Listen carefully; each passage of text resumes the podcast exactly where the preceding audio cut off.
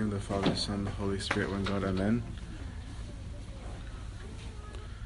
The readings of Cana override the, the normal Sundays of the year. So we'll meditate on a few things together because there's a lot to take from this, but we're not going to do all of them. But the first thing that comes to mind here is how intercession and prayer works, especially in our generation. I sometimes feel like we don't talk to the saints as much as our previous generations. Um, and we'll hear a lot of I can talk to God directly, even from within the Orthodox Church. It's not an Orthodox thought, but it's something that we're saying more. And why bother with the saints? And while we can definitely ask God directly, we're not prohibited from, from doing that. The Lord has set for us a model from both the Old and the New Testament that there's a communion and there's a family aspect to the church. That the church isn't about just me and God, the church is about all of us and God, and that we all have an effect on the whole church. Right? My own personal spiritual life affects the whole church's. Your own spiritual life affects the whole church. Right? If I, as a priest, for example, don't care about my spiritual life, you'll see it right? You'll see it in my conduct, you'll see it in my way of speaking, you'll see it in the way of, of leading, right? If a parent among you doesn't, it'll be seen in you as a parent, it'll be seen by your kids. If your child doesn't, then the whole world will see. And if the whole level starts to come down, right, then what happens is the whole church is weak. And if all of us are strong, then the whole church is strong. But our Lord wants us to work in community with each other. That's why, for example, when he created Adam, he didn't make himself sufficient, right? He could have. Um, and he could have taught Adam to be satisfied with God alone, and he didn't, right? He said it isn't good for Adam to be alone and made for him Eve as a help worthy of him, not not as his little assistant. Okay, help meet of him means that worthy of him, his equal, and gave Eve a different set of gifts than he gave Adam, right? That the two are needing one another in order to be complete, which is why our Lord blessed marriage and why He's at this wedding to begin with. But throughout the Old and the New, our Lord made it clear that we need to pray for one another, right? We see in the Old Testament many examples. For example, we see in Job that God only heals Job's friends when Job prays for him, right? When he has in his intent um, to destroy Sodom and Gomorrah, he listens to Abraham's prayers for them. In fact, we even see prayers after death in the Old Testament, in that when they found somebody who was dead, they brought the relics of Elisha the prophet, who is already dead. Right? But they said, Bring his relics, that his relics might do something, and they did. His relics raised the person from the dead. And so we need to understand, and this is why we're commanded in the New Testament to pray for one another, right? Because if we didn't believe that prayers did things for each other, then there'd be no point for anybody to pray for anybody. And yet, we're commanded in the New Testament to pray for each other. The difference is that we don't believe that somebody who's passed away in the flesh is dead, right? We believe that they're alive in Christ. And so, asking Saint Damiana or asking Saint Mary or asking Saint Anthony, asking anyone to pray for us, is the same as asking somebody who is alive to pray for me because they're not dead. They are alive in Christ. But sometimes we wonder why we should pray for something. And I struggled with this even as a priest. Why why pray? Okay, because we read in St. Paul's epistle, right, that what you do is what you get, right? If you decide to use your body for sin, then your result is sin. Right? And if you choose to use your body for righteousness, then the result is righteousness is very simple. Right? Is that God gave us free will. And because we have free will, we're supposed to see the consequences of our actions, right? How many of you who are, are parents here, or even if you're not a parent, if you have a friend, that if if your kid or your friend insists on doing wrong, how many times can you fix it for them? And when is it time for them to take responsibility for their actions? If, for example, you decide not to study for your tests, right? The parent isn't going to just study for you, right? The parent can try and, and, and, and encourage you to study. They can try and order you to study. They can shove you in your room and lock you in there to study, right? But at the end of the day, if you don't want to study, you don't have to study, right? Nobody can make you study. And that's fine, right? As long as you know that the consequence, usually, unless you're brilliant, is you're going to do badly, right? And that's just how it is, right? Because if I don't do the work, I don't get the consequence. And this is how real life is. This is how our God surrendered us to the world and said, I give you the world, till it, subdue it, take care of it, and whatever you do to it is whatever you do to it. Right? Here's the right way. I'll tell you what the right way is, but it's up to you to do the right way or not. And that's the way that most of life works. Whereas most of us are thinking that God is playing remote control on every single one of us, saying, I'm going to open this door and I'm going to do this and I'm going to do that. And so that's why, if you have that mentality, you might be surprised to hear Christ say to his, his mother, woman, which was polite at the time, um, it was like saying, My lady today, um, what is this to you? What is this between you and me? Your request.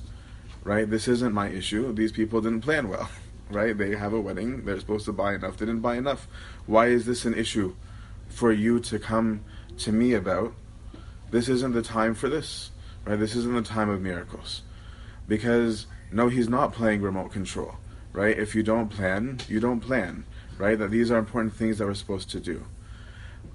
And so this is when we understand that, that prayer is actually a very big deal, right? Is that we are praying for grace. We are praying for God to override a natural consequence of our actions.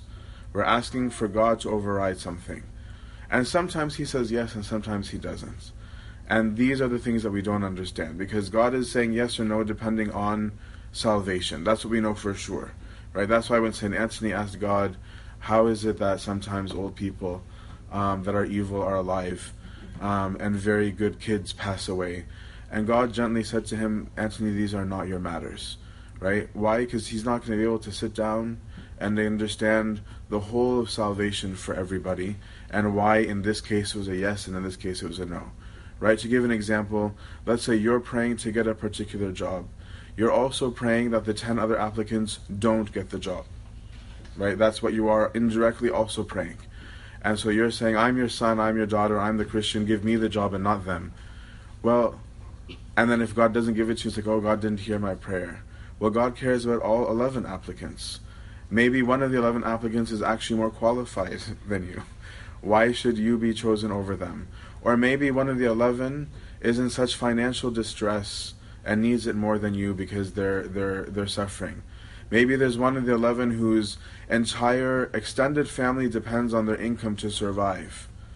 Right? Then will not God have compassion also on that person? Right? Is that we're asking God to come in to override something that's supposed to happen in a certain way. And if he does, he's doing it for the salvation of all. But he does listen right? And that's why we see that our, our, our mother, the Virgin, didn't go up to him and say, I'm your mom and I'm telling you what to do, right? She trusted in her relationship with him, in whatever form it was, that she could just present the issue and she trusted his judgment. Which teaches us also when we pray for things that maybe we don't need to be so specific um, about the outcome that we want, right? Maybe we don't have to say, like, you need to give this person this job, right? We don't need to say you need to do this because you don't understand. He knows it. Okay, he already knows more than you what the details of the circumstances are. But instead, we can say, Lord, here's what in our limitations that we see, right? This person is in distress, right? Either comfort them, either give them grace to get through it, or relieve them, whatever you see as the best for their salvation, do. All I can say is that I see that my brother or my sister is suffering and that they need you right? That this changes the nature of our prayers because if our expectation of prayer is that He must obey us, you'll be very disappointed, right? We will be like all of us at one point were mad at our parents for not doing what they wanted we wanted them to do, not understanding why in their wisdom, um, sometimes lack of wisdom, but why in their wisdom they didn't do the things that we wanted. And so we can approach God in prayer and we can approach others to pray for us, um, as what happened here So we can learn from this intercession, we can learn from this also what to ask for in prayer. And the only other thing I want to meditate briefly on is these people who listen to St. Mary. Is that we sometimes talk about faith as having to always be genuinely from the heart and with our mind and rationally, which is the best. I don't disagree with that. It is good to have that. But sometimes we forget that we can grow through obedience.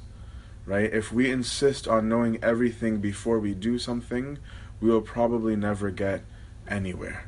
Right? Imagine if any of you in your college training like if you're going to be a physician if they just say yeah just start start writing scripts and you'll get it eventually right? If there's not some kind of training first about the diseases about the pathophysiology about the physiology about the chemistry then you're just being completely random right? And you could actually very much harm somebody right? But there needs to be a discipleship a training. And that if i follow this system then i can see the results right? If i say until i understand why this food is going to give me a heart attack i'm going to keep eating it right, then you might get the heart attack and still not get it. Okay, but if you say, I'll take your word for it that I need to eat healthy, but can you explain health to me? I'll get there, then you can benefit, right, from the health. And we see this in the people who obeyed because to me, they're very impressive people. Because this is the first miracle that our Lord did. So there isn't a history of miracles where they're like, oh, that's the guy who does miracles, so whatever he tells me to do, I'm going to do it. There's zero. They have no idea that this is somebody who does miracles. And so something was clearly very compelling both about St. Mary and about our Lord that she could just look at these people and it's not her house, it's not her wedding, it's not her nephew or her niece or her kid, it's, it's someone they just happen to be invited at, and all she has to do is tell them, whatever he tells you to do, just do it. Right? That's all she said to him, and she walks away from the problem. I wonder what became of those people. Right? I wonder the Gospels don't tell us who they were, neither does the Synaxar tell us if they converted. I have no idea. But I can only imagine what it would be like that they were the ones who really knew how much of a miracle this was. Because they filled the pots with water. Right? And they brought it forth and they presented it to the master of the ceremony, right? And found that it had become the best kind of wine. Right? So in their trust and in their obedience, they gained something that others didn't have yet, which was experience. Right? They got to experience firsthand the miracles of, of our Lord to be converted. And of course, above all, we see in God's commandment that He's revealing Himself to the people, for those who would meditate on it, as truly God.